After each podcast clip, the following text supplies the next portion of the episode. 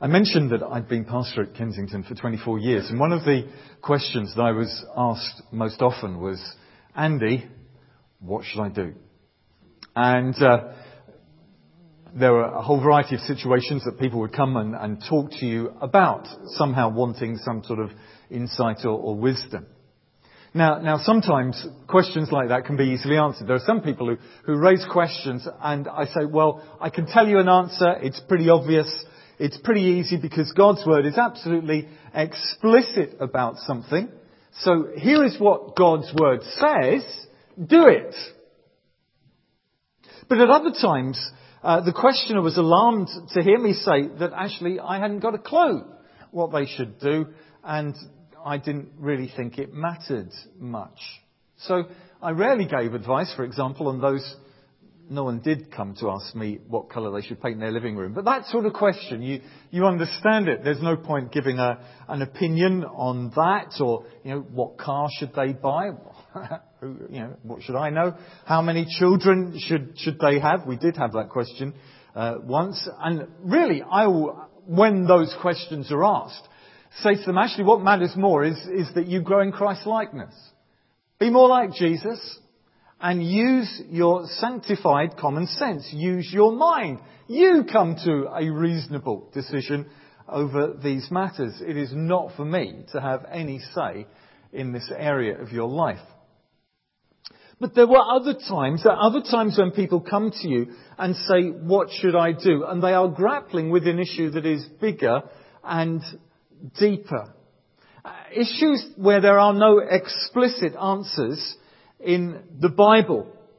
And, actually these folks, good hearts, good minds, deep consciences, are aware that as they've examined the scriptures and the principles of scriptures, that there are a whole variety of options, which actually all appear very reasonable and appear to make, uh, to, to honour God. So, for example, some of the questions that we've faced.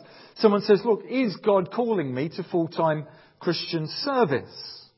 Or should I stay where I am in my present work situation and use that to glorify His name and witness for Him? Been asked the question, should I refuse a promotion? I've been offered a promotion. Should I refuse it so that I can serve my family better and serve my church better? Or, or should I take it? Does God want me to exercise a godly influence in higher corridors of power? Or the question has arisen, should we stay near the children or grandchildren? We're growing older and we, we feel we have a responsibility to them. Or should we support a particular Christian work that we are concerned about and, and move overseas and, and leave our children and grandchildren behind? And so the questions go. And no doubt there will be many more arising from the fellowship here. Folks, I don't know you. Let me say that. No one's um, primed me and saying, there are people here who have these particular issues, Andy, could you uh, confront that? I, have had no uh, priming sheet to, to that effect. But there will be questions, probably, many of you are asking about your lives, about where you're at, about what you should be doing. Questions of weight and importance. Questions to do with usefulness to God. Your, your heart is after the Lord. You want to serve Him faithfully. What should you do? And the glorious thing is that God doesn't play hide and seek with us. He doesn't leave us a trail of obscure clues to see if we're clever enough to work out the conundrum. I, I, remember it must have been about 25 years ago. Do you remember there was a book published about some sort of rabbit that if you bought the book and you went through, you would find a, a golden rabbit hidden and buried somewhere? Um, I think the guy who did it thought it was going to take about 18 months. I think it was more like 18 hours before someone had cracked the code. And, and at times we get that is that idea of that's the will of God, you know, if we can put all the clues together, because God is very cunning and then maybe we'll get some idea. No, He doesn't work like that. His very nature is He delights to make His way known to His people, to those who seek Him. And therefore, as we come to this passage in Acts 13, the story of the first missionary journey to the Gentiles, we're not at all surprised to find that God's guidance is very prominent here. It is God who is leading His church here. It is God who is sending out His servants. It is God who is empowering the message. In fact, you may have noticed, it was most noticeable, I think, how Luke makes three references to the Holy Spirit in these opening verses. This was a significant step that the church was taking, and God was at work by His Spirit. And therefore, what I want to do this morning is to make seven observations about guidance. And, and just in case you're going, oh, seven. Um, look, we'll, we'll, be over in the allotted time, I trust, or, or thereabouts. Okay? Seven observations about guidance that arise from this passage. Now, could I say more could be said on this whole subject of guidance from other parts of Scripture, for example, especially Romans 12. Uh, but I will limit what I have to say to the passage that we have before us and make a number uh, of headings. The first thing I want to say is this God leads through our desires. God leads through our desires. Have a look at those first two verses.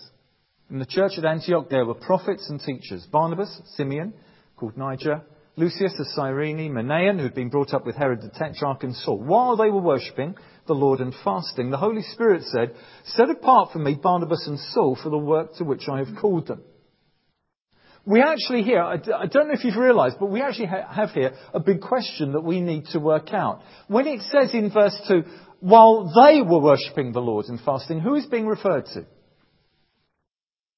Is it referring to the five guys, the, the prophets and teachers?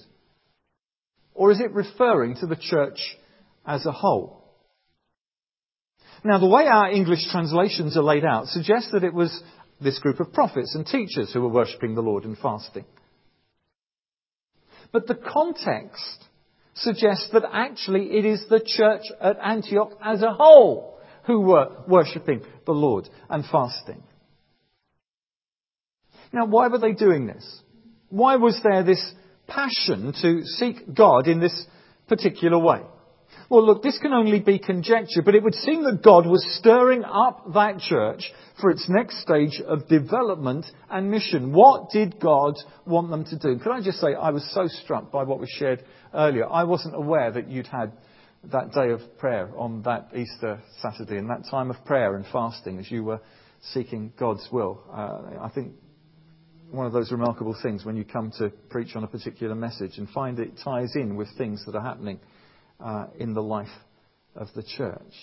You see, that church there was asking that question what is the next way forward? And so they set themselves to seek God passionately so that they might discern His will for their lives. And it was against that background of people who were pleading passionately with God that God was then pleased to make His will known.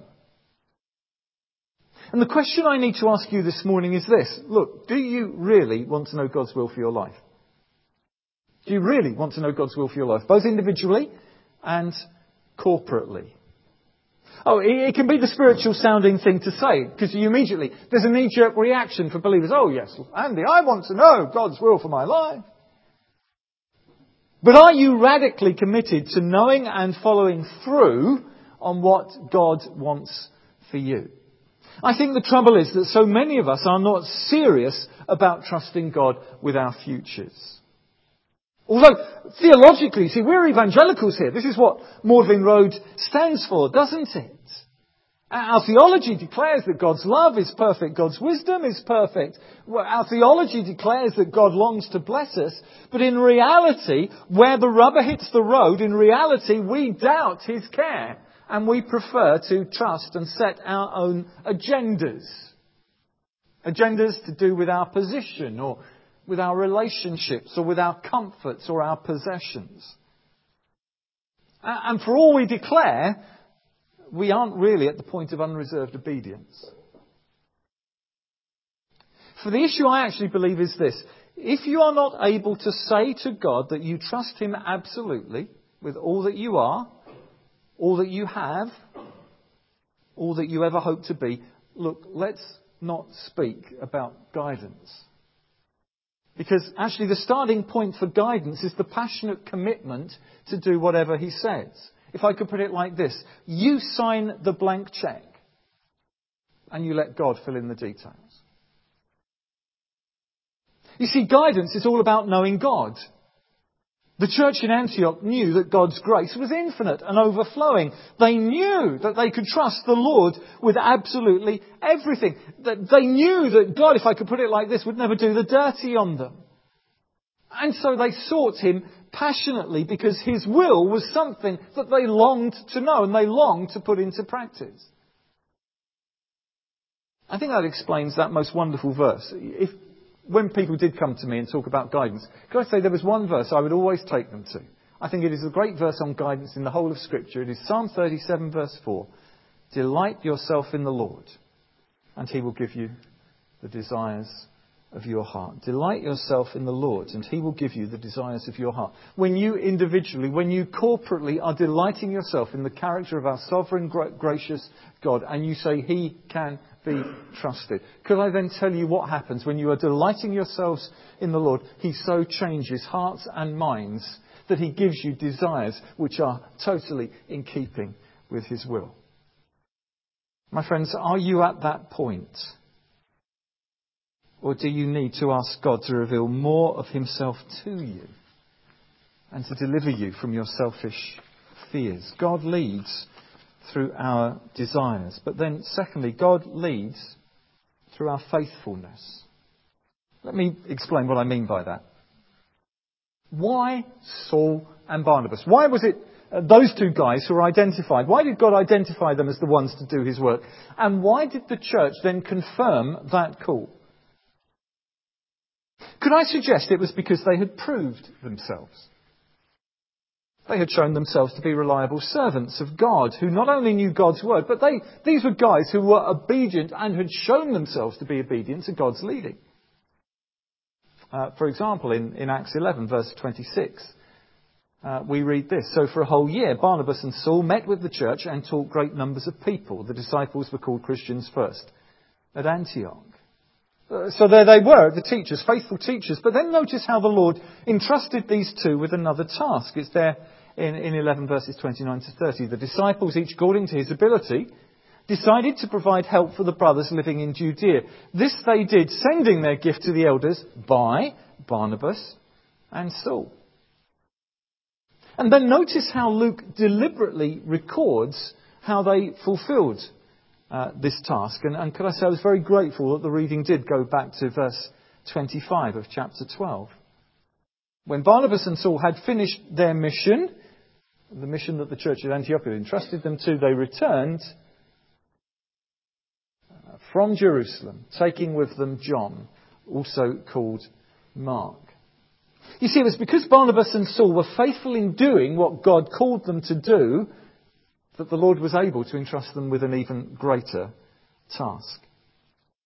And could I say, I think the same is true today. Well, I know the same is true today. If you are not able to carry out faithfully the most mundane task in the life of the church, my friends, don't expect that God will call you to do anything greater. You think no one notices. God does.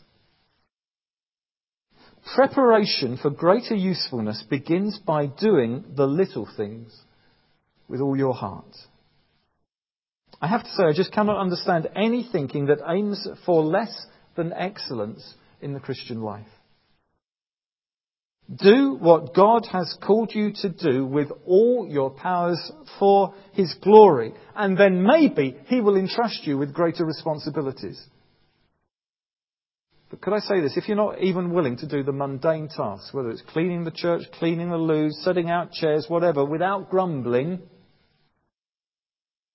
then let's not talk about this whole question of guidance. God leads through our faithfulness. Thirdly, God leads through our confirmations. Have a look at verses 2 to 3. While they, that is the members of the church at Antioch, were worshipping the Lord and fasting, the Holy Spirit said, Set apart for me Barnabas and Saul for the work to which I have called them. So after they had fasted and prayed, remember that is the members of the church at Antioch, they placed their hands on them and sent them off. See, I have no doubt that God was already moving in the hearts of Barnabas and Saul. It's indicated when it talks about the, work to which God had, uh, had called them. He was moving them to, to go from Antioch, to go into other regions with the gospel. But notice how God confirms that call. Firstly, there is that prophetic word. Set apart for me Barnabas and Saul for the work to which I have called them. Now, that probably came from one of one or more of the prophets and teachers who were mentioned by name at the, the start of chapter 13. And although we must handle this verse with care, what can be stated with certainty is that God will often use and lead his people through the wise and confirming words of those who exercise spiritual leadership in a church. And we must be sensitive to the advice of godly people in a church when seeking God's will uh, in a particular area. But, but then, secondly, that prophetic word that came from one of these prophets saying, This is what I believe God is saying into this situation, is further confirmed by the church itself. It would seem that the whole church then made this a matter of concentrated prayer and seeking, so that then they were all able to send off Barnabas and Saul confident that God was in it, uh, and indicating that they were behind it. Indeed, this whole laying on of hands was a symbol of the whole church's identification with the call. We're with you. We're behind you in this, and may God bless you and His Spirit be upon your work. I think there are important lessons for us to learn here. Namely, that God works through the church rather than through individualistic freelancers. Uh, Christian history, uh, the present Christian scene is littered with people who say, I'm, I'm greatly gifted by God. They set up their own organization in their own name and they go and do their own thing. No, God works through the church. And the gathered church needs to listen to what God is saying and to come to a spiritual consensus. But again, if I could say, it's why I was so grateful for what was shared at the beginning of our time here, hearing that this is what you guys here at Magdalen Road are doing. And can I encourage you with all my heart, the next time that day of fasting and prayer is arranged, where more of you are able to attend, to be there and to pray and to seek God together and to listen to what God is saying. God leads through our confirmations, but then God leads through our experiences. It's there in verses 4 to 5. The two of them, sent on their way by the Holy Spirit, went down to Seleucia and sailed from there to Cyprus. When they arrived at Salamis, they proclaimed the word of God in the Jewish synagogues. Why Cyprus? Why did they go to Cyprus? Why did they work their way through the synagogues there? Was this something intensely mystical? Did they have another word of prophecy? Oh, I have a picture of Cyprus. Actually, I think the answer is a lot simpler. Barnabas was from Cyprus. He knew the place and he loved the people. No doubt he had friends there with whom they may have stayed as they went on their travels. And why did they go into synagogues as their primary evangelistic strategy? Because they were Jews. And Jesus had come as their Messiah, and they had the same religious mindset. And Saul was a highly trained and respected Jewish teacher, rabbi. I think it's as simple as that. God leads us through our experiences. You see, because He is the sovereign God, our call, what He wants in our lives, doesn't come as a surprise to Him. Rather, actually, He knew all about you even before you were born. He, he called you to be His child before you, you, you entered into this earthly scene. And He so ordered your life and your gifts and your personality and your experiences so that you will be ready for the task He has prepared for you to do. So when you are wondering what God wants you to do, it's worth looking at the sort of person that you are. The character, the gifting that God has given to you. Maybe you think that God wants you to serve Him through music. But you can't read music and you can't sing in tune. So can I say that is hardly likely? And by the way, I'm very grateful for the music group who are great. Uh, they're terrific. Thank you. Maybe you think that God wants you to be a preacher. Maybe you're thinking, that guy, what on earth is he doing standing at the front preaching God's word to us? I should be there. I could do a much better job. You, you probably could. But if you don't enjoy studying the Bible and if you have trouble stringing two words together, then that also is hardly likely. But maybe you find that you have a real ability to go alongside people who are struggling with loneliness. Maybe you can relate to them. Maybe you understand how they're feeling. And maybe God is leading you to serve in an area related to that. Your, your experience, your gifting is preparing you for that area of service. Maybe you find it unnatural to do cold calling evangelism. You know, well, I sort of, let's go on the streets and let's give out leaflets and, and, and stuff. You say, I couldn't do that. Can I say, don't feel guilty about that at all. Evangelists are called to do that. I don't think most of us are called to do that. But actually, maybe you're a great host and, and, you just love using your home and you have that ability to make people at ease. You know, they come into your home and they relax. Maybe God is leading you to serve Him in an area related to that. Or maybe you say you could never serve God overseas because you're lousy at learning languages. And we had reference, was it Zambia? That was made to earlier. You may say, I, I could never go to Zambia. I could never do that stuff. I, I, could never be a missionary in Zambia. But maybe actually you are one of these people who are just so practically minded. Um, I have a brother who's two years younger than me. I have the exam credentials against my name, but my brother is probably brighter than I am, but his intelligence comes through. He could blindfold him, he could take a motorbike engine apart and put it together again. Now, to me, that's a genius. You know? He's gifted in that way. He's great with his hands. He's great in the practical aspects. And actually, maybe in Zambia, when the money is raised, they may need someone like you. And you say, I could never be a missionary. But actually, the gifting God has given you prepares you to do a task like that, where you can help erect a building in that particular way. You see, God leads through our experiences. He is a sovereign God. He's not just suddenly said, oh look, here's Joe, what shall we do with Joe? He said, I've known Joe right from the start. I've had my eye on Joe. I love Joe. I've prepared Joe. I've given Joe these gifts and experiences for what I want Joe to do. What has God been preparing you for? Your gifting, your experiences, the stuff you've been through. Maybe your heart has been broken. And you are able, with the comfort you've received, to comfort others. Fifthly, and let me just say, the last three points are going to be much briefer. Um, verses 6 to 8. God leads through our difficulties.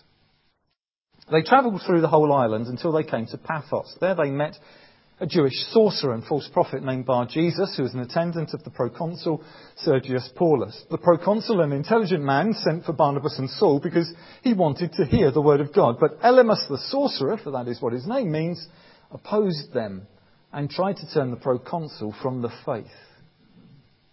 Look, the point I want to make here is that the fact that difficulty or opposition might arise doesn't mean that you have got it wrong or that God's got it wrong. See, Saul and Barnabas were opposed for what they were doing. Was this because they were doing, what they were doing was not God's will? On the contrary, actually they were opposed because they were doing God's will. It was because they were holding out the gospel. And the gospel in itself provokes fierce opposition. So look, don't be surprised that having prayerfully considered God's will for your life, having sought the advice of others, having stepped out in obedience to do what you believe God has called you to do and gifted you to do, understand this, Satan will not be happy. But it is so often through these tr- troubles, through these trials, that God will build our faith and knowledge of Him, ready for even greater acts of ministry and service. Uh, Friday night, Kath and I were with another ministry couple, uh, and we were talking about the fact that so often for those in ministry, it's often through our children that the Lord refines and shapes us.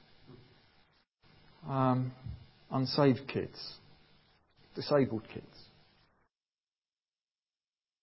And it is hard. And it is painful. But God, in His grace and love and mercy, will so refine His servants that they will be more like Jesus and better able to serve Him. God leads us through our difficulties. Sixthly, God leads us through our circumstances. See, Saul and Barnabas had not planned to target the political rulers in their evangelistic strategy. They were sticking to the synagogues. They were sticking to dealing with the God-fearing Jews. But something happens that they had not planned or anticipated. In verse 7, we noted, we read this, the proconsul, an intelligent man, sent for Barnabas and Saul because he wanted to hear the word of God. So what did they do? Did they refuse and actually say, well, sorry, we'll have to decline this invitation because it doesn't fit into our pre-planned evangelistic strategy? No, Nothing of the sort. They responded to the circumstances that had been brought about by a sovereign God. And we discover this thoroughly Gentile ruler becomes a believer in Jesus Christ. In other words, if you do what God calls you to do, if you are faithful to His calling, obedient to His word, don't be surprised when God intervenes in ways you had never imagined. So often the truth is that God wants to use you in bigger ways than you ever thought possible. Just remain faithful to his cause and remain responsive to his leading. God leads through our circumstances. Finally, seventhly, God leads through our sensitivity. Let me read verses 11 to 12 to you, uh, verses 9 to 12 to you. Then Saul, who was also called Paul, filled with the Holy Spirit, looked straight at Elymas and said, You're a child of the devil and an enemy of everything that is right. You are full of all kinds of deceit and trickery. Will you never stop perverting the right ways of the Lord? Now the hand of the Lord is against you. You're going to be blind, and for a time you'll be unable to see the light of the sun. Immediately mist and darkness came over him, and he groped about, seeking someone to lead him by the hand. When the proconsul saw what had happened, he believed, for he was amazed at the teaching about the Lord. Now, how did Paul know what to say? How did he know that he should speak so severely and pronounce such a curse on this man? Could I suggest, I think it was because he was sensitive to the particular leading and the particular prompting of the Holy Spirit at that time. See, it wasn't that Paul was not filled with the Holy Spirit before that. He was. Rather, Luke is emphasizing that the Holy Spirit so led Paul at that particular moment. Now look, it is unlikely that the Holy Spirit will prompt you to curse an ungodly opponent with blindness.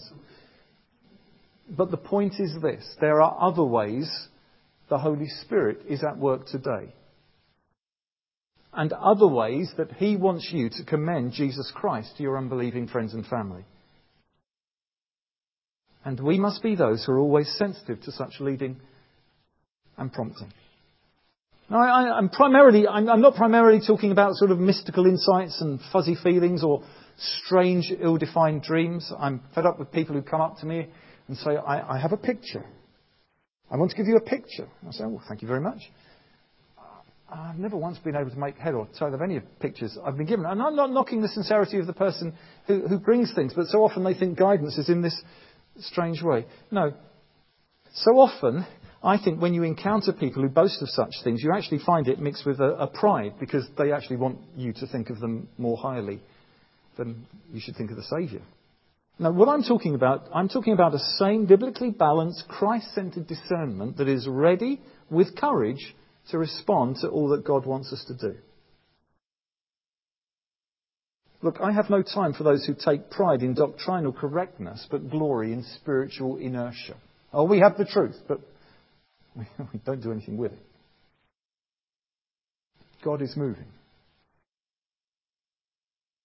And to paraphrase Jonathan Edwards, it is our responsibility to move in the direction the wind of the Spirit is blowing today. What is God saying today?